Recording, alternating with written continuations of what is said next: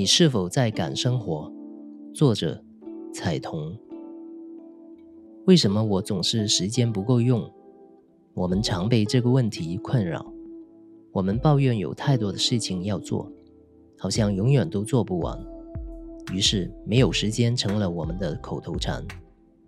现代社会就像一架高速运转的机器，机器越转越快，人就被推着一直往前跑，疲于奔命。同时，人的消费欲望被无孔不入的广告和形形色色的营销手段拉动，人们开始无法满足于已经拥有的东西，不断的想拥有更多。如此一推一拉之下，人就会陷入欲望的泥潭，反反复复的折腾。过了许久之后，回头一看，人生就这么过去了。在这种背景下，时间管理理念应运而生。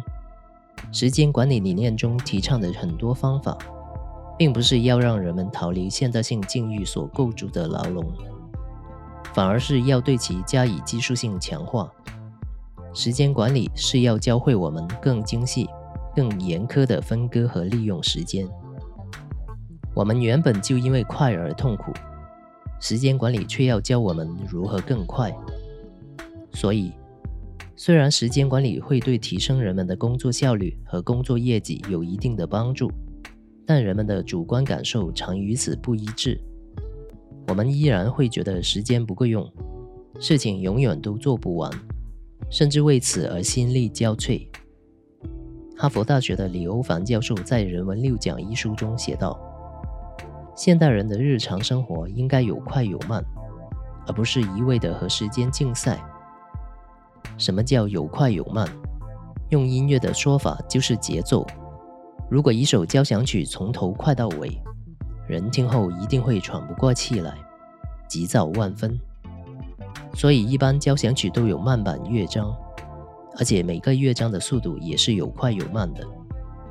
日常生活中的节奏和韵律也应该如此。他让自己慢下来的方法是，每天抽一点时间去面壁。在私人空间里，静静地倾听自己内心的声音，让心中不同的自我参与对话和辩论，这样可以让自己不随波逐流。而另一些事情，像处理日常公务，诸如看邮件、写报告等，则是越快越好。刘凡先生说，他都是用极有限的时间把它们处理掉的。现代人常犯的一个错误。就是把工作和生活相混淆，不是过日子，而是赶生活。美学家朱光潜先生说过：“做学问、做事业，在人生中都只能算是第二桩事。人生第一桩事是生活。我所谓生活，是享受，是领略，是培养生机。假若为学问和事业而忘却生活，”那种学问和事业在人生中便失去了真正的意义与价值。这番话值得好好深思和回味。